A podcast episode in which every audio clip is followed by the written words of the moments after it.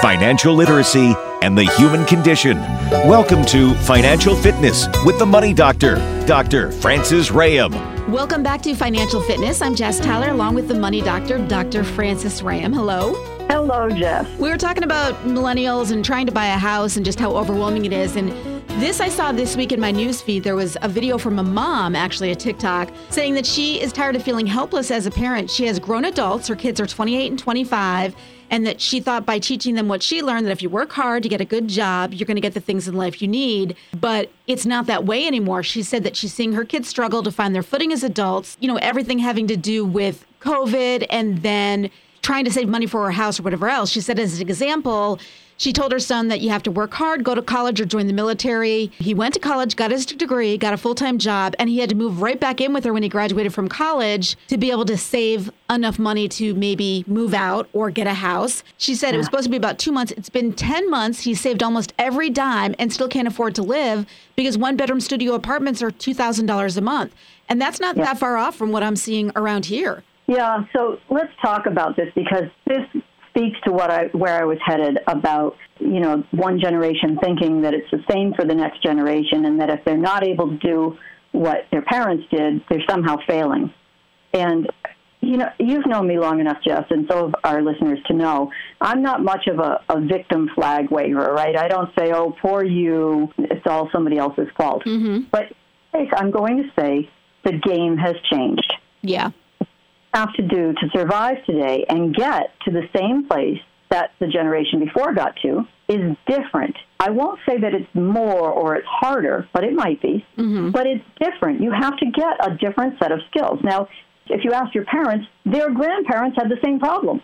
Every generation, as we advance, is finding that they're in a different kind of uh, machine, right? Yeah. lenders get smarter, um, business people get more aggressive, uh, the world economy changes things, the world gets smaller, everything is more competitive, and it's no longer a society where, at least not for most of us, you know, you buy a little house, you pay for it in cash while you lived in your parents' basement and saved up five grand, and then you grow your own food and you homeschool your kids. You know, we don't live like that anymore mhm most of us. Now, some people that's a that's a trend, right? People want to go off the grid, but mostly, most of us, you know, grow up either go to college or into a trade or do something where we end up in the workforce and where we are likely not paid as much commensurately as we might have been for that same position in retrospect, you know, in relation to your house mortgage and your other living expenses for this mom who had this, I will say my heart goes out to her because she did everything she thought was right raising these kids, Right.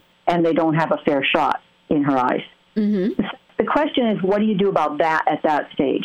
Now, maybe they can't get an apartment on their own, but maybe they can get a roommate or two roommates and make it work. You know, maybe they get a job if it's possible where living quarters are part of the job. Like some of the schools will allow you to live on on campus as part of your pay, et cetera. So there might be something creative that could be done. And I'm sure, you know, I don't know this mother, and it sounds like she's done pretty much everything any mom would try to do for their kids. What I'm saying is that the younger generation has different challenges, and they have to, especially early, 25, 28, you know, that's right in the range we're talking about, 27 years and older.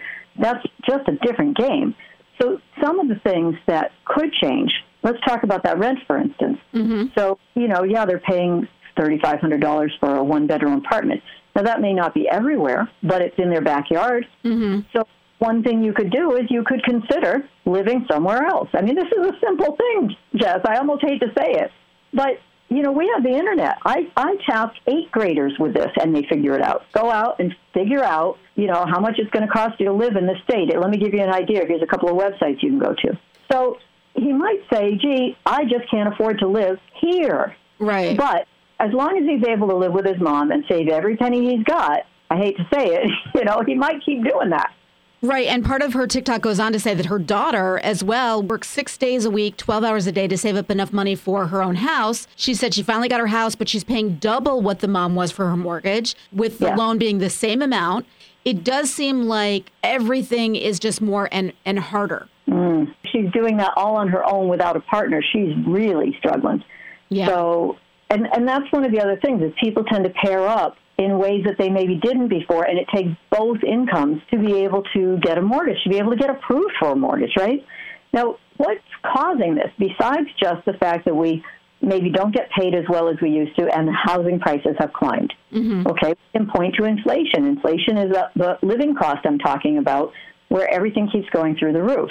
But again, with the tough love here, I'm going to say, what about credit card debt? Yeah. The average today has way more credit card debt than they used to. Now, in their defense, that might be a symptom of what we're talking about. Mm-hmm. How are you going to pay for things if you don't get paid enough money and if you have high cost of living, maybe you have a family, and you've got lenders offering to give you money at a 42, 48, 50% debt to income ratio. Right.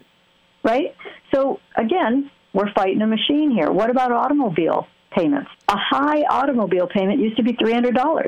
I'm happy today if I see somebody with a $300 automobile payment. Yes. All right. I need to talk about what you can do about this. I was just going to say, do we have any solutions? Because this is just seeming uh, dismal. We, no, it does seem dismal, but you know, I'm not here to, to talk about fluff. I mean, these are real problems people have, and I need to give you real solutions. So here's a couple of things you can do. First of all, you could consider working remotely if you're able to. Now, that's one thing COVID gave us. That's the only good thing COVID gave us, probably. right you might be able to earn the salary that you make in California, but live in, I don't know, pick a state, Iowa, okay? Mm-hmm. And you might be able to make it work like that. Now, that might not be your first choice, but if you can earn high money and pay lower mortgage, you might make that gap that makes your lifestyle much better, mm-hmm. right? Yep. So you could on the web again and look for areas where housing might be reasonable, maybe even in another country. That's how people pay for college sometimes. They do it in Germany or, you know, where it's really inexpensive for them to go to college. Mm-hmm. Now, I hate to beat a dead horse here, but this show, I can't help but say the way to level this playing field is to use Hug Your Money. And get rid of yeah. debt. Well, not just get rid of debt, but take that mortgage that you're paying, right? Mm-hmm. Let's say you're going into a home. You finally get into a home and this items we're talking about happen, right? Uh, inflation continues, your income doesn't go up at a, the same rate, mm-hmm. and you end up on credit card debt. You have to buy a car or two, right? Yeah. It's going to push you into some credit card debt eventually. Right. So now you mortgage a couple of car payments and maybe some small credit card debt, maybe some big credit card debt. It isn't that I just want you to pay off the credit card debt because that's like spinning your wheels. How foolish is that? Well, work harder, pay off your credit card debt. You have to break the cycle.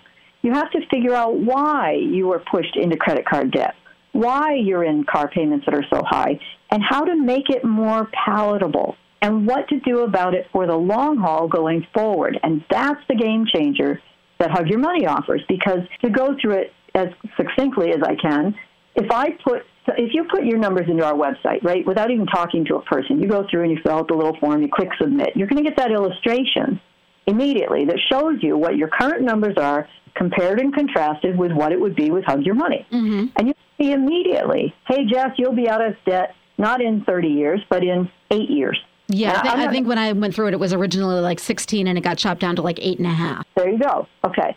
And that's typical for most of our people is half the time or less. Our average timeline is 8.3 years for a client. Mm-hmm. And that includes mortgages. So now, yes, it might be really hard for you right now. And you could benefit from having the skills we're talking about, which are how to beat the machine, right? How to beat the game, mm-hmm. beat the their own game, and keep your credit strong because you're going to need it. You really will. And most debt plans will harm your credit or they will only help you with credit card debt. So if we can, I wish everybody had this. I really do. We're working on that, Jeff. Mm-hmm. But if you could have a method where it's easy to follow, you're able to put all your debt, any debt, if you owe your parents money, if you owe a 401k loan, if you owe the IRS, your mortgage, your car payments, you put it all in here. And a system is put right in front of you, a methodology. Here's what you do. Very simple. Mm-hmm. You pay these debts in this order. And when we have extra money or when one debt is paid off, we're going to do it the right way for the next debt. Now, this is not a snowballing method, which is very simple. You know, we pay off one debt, pay off the next.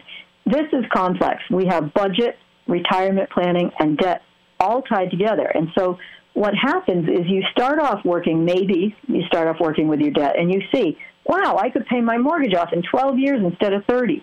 This feels good to me. I am making the same payments. Now that bears repeating making the same payments you're making.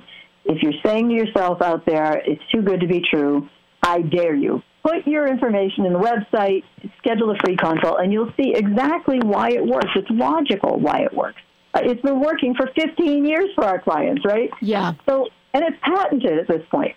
So this is what I think could be, and I see it as a real game changer. I mean, I see clients all the time that are in that are millennials, right? That are in that age group, and when you can change it so that okay, now they have a budget that works. Yes, we've worked their payments into an affordable range, so they get some breathing room, and they're not constantly spooning out the ocean with a teaspoon, right? Mm-hmm. That's step one is just stop the bleeding, right? and stabilize everything. Step one. But in a month or two, now we're on to the budget. Okay, the budget isn't, hey, I'm going to tell you what you can and can't buy. The budget is about gaining a sense of control and seeing where those other dollars are going. It isn't all going to debt. Some of it's going to groceries. Some of it's going to insurance. Some of it's going to, let's face it, haphazard spending, right? Mm-hmm. But when you see it, you're able to make the choices. And you might be able to see a little bit more an area where you'd be able to save for a down payment where right now it feels like you can't save anything towards it. That's exactly right. Because with those first two things, now, and even with these modules are all set to work independently, but with those first two things, our goal is to identify and create a surplus every month that can go to savings mm. for a variety of things, whatever you want to be saving for, whether it's buying a house, whether it's retirement, whether it's, you know, taking a vacation, pocket money, college, whatever it is. You can't save while you're digging a hole into debt. You just can't do it. And if you are doing it, it will come back to bite you. So this is a long way around to get to my point. You know, there are some game changer things you can do. We're not the only game in town, but I will say I think if you're worried about your kids or you're, you're young and you're trying to get into a house or you're wondering how you ever get your mortgage paid off or stabilize your situation, you really owe it to yourself to take, you know, 10 minutes, look at the website. Mm-hmm. Uh, you don't get hounded. You don't get spammed. You just put your stuff in. No account numbers. We don't ask for social security numbers. This is about big block thinking. And you put your stuff in, you click submit, bam, you'll see the results. All right, well, let's get your phone number because I do think that this is an area that your program is perfect for. Thanks. It's 413 773 3333. You can also visit hugyourmoney.com. We'll be back next Saturday with another edition of Financial Fitness with the Money Doctor, Dr. Frances Ram. Thank you, Jeff.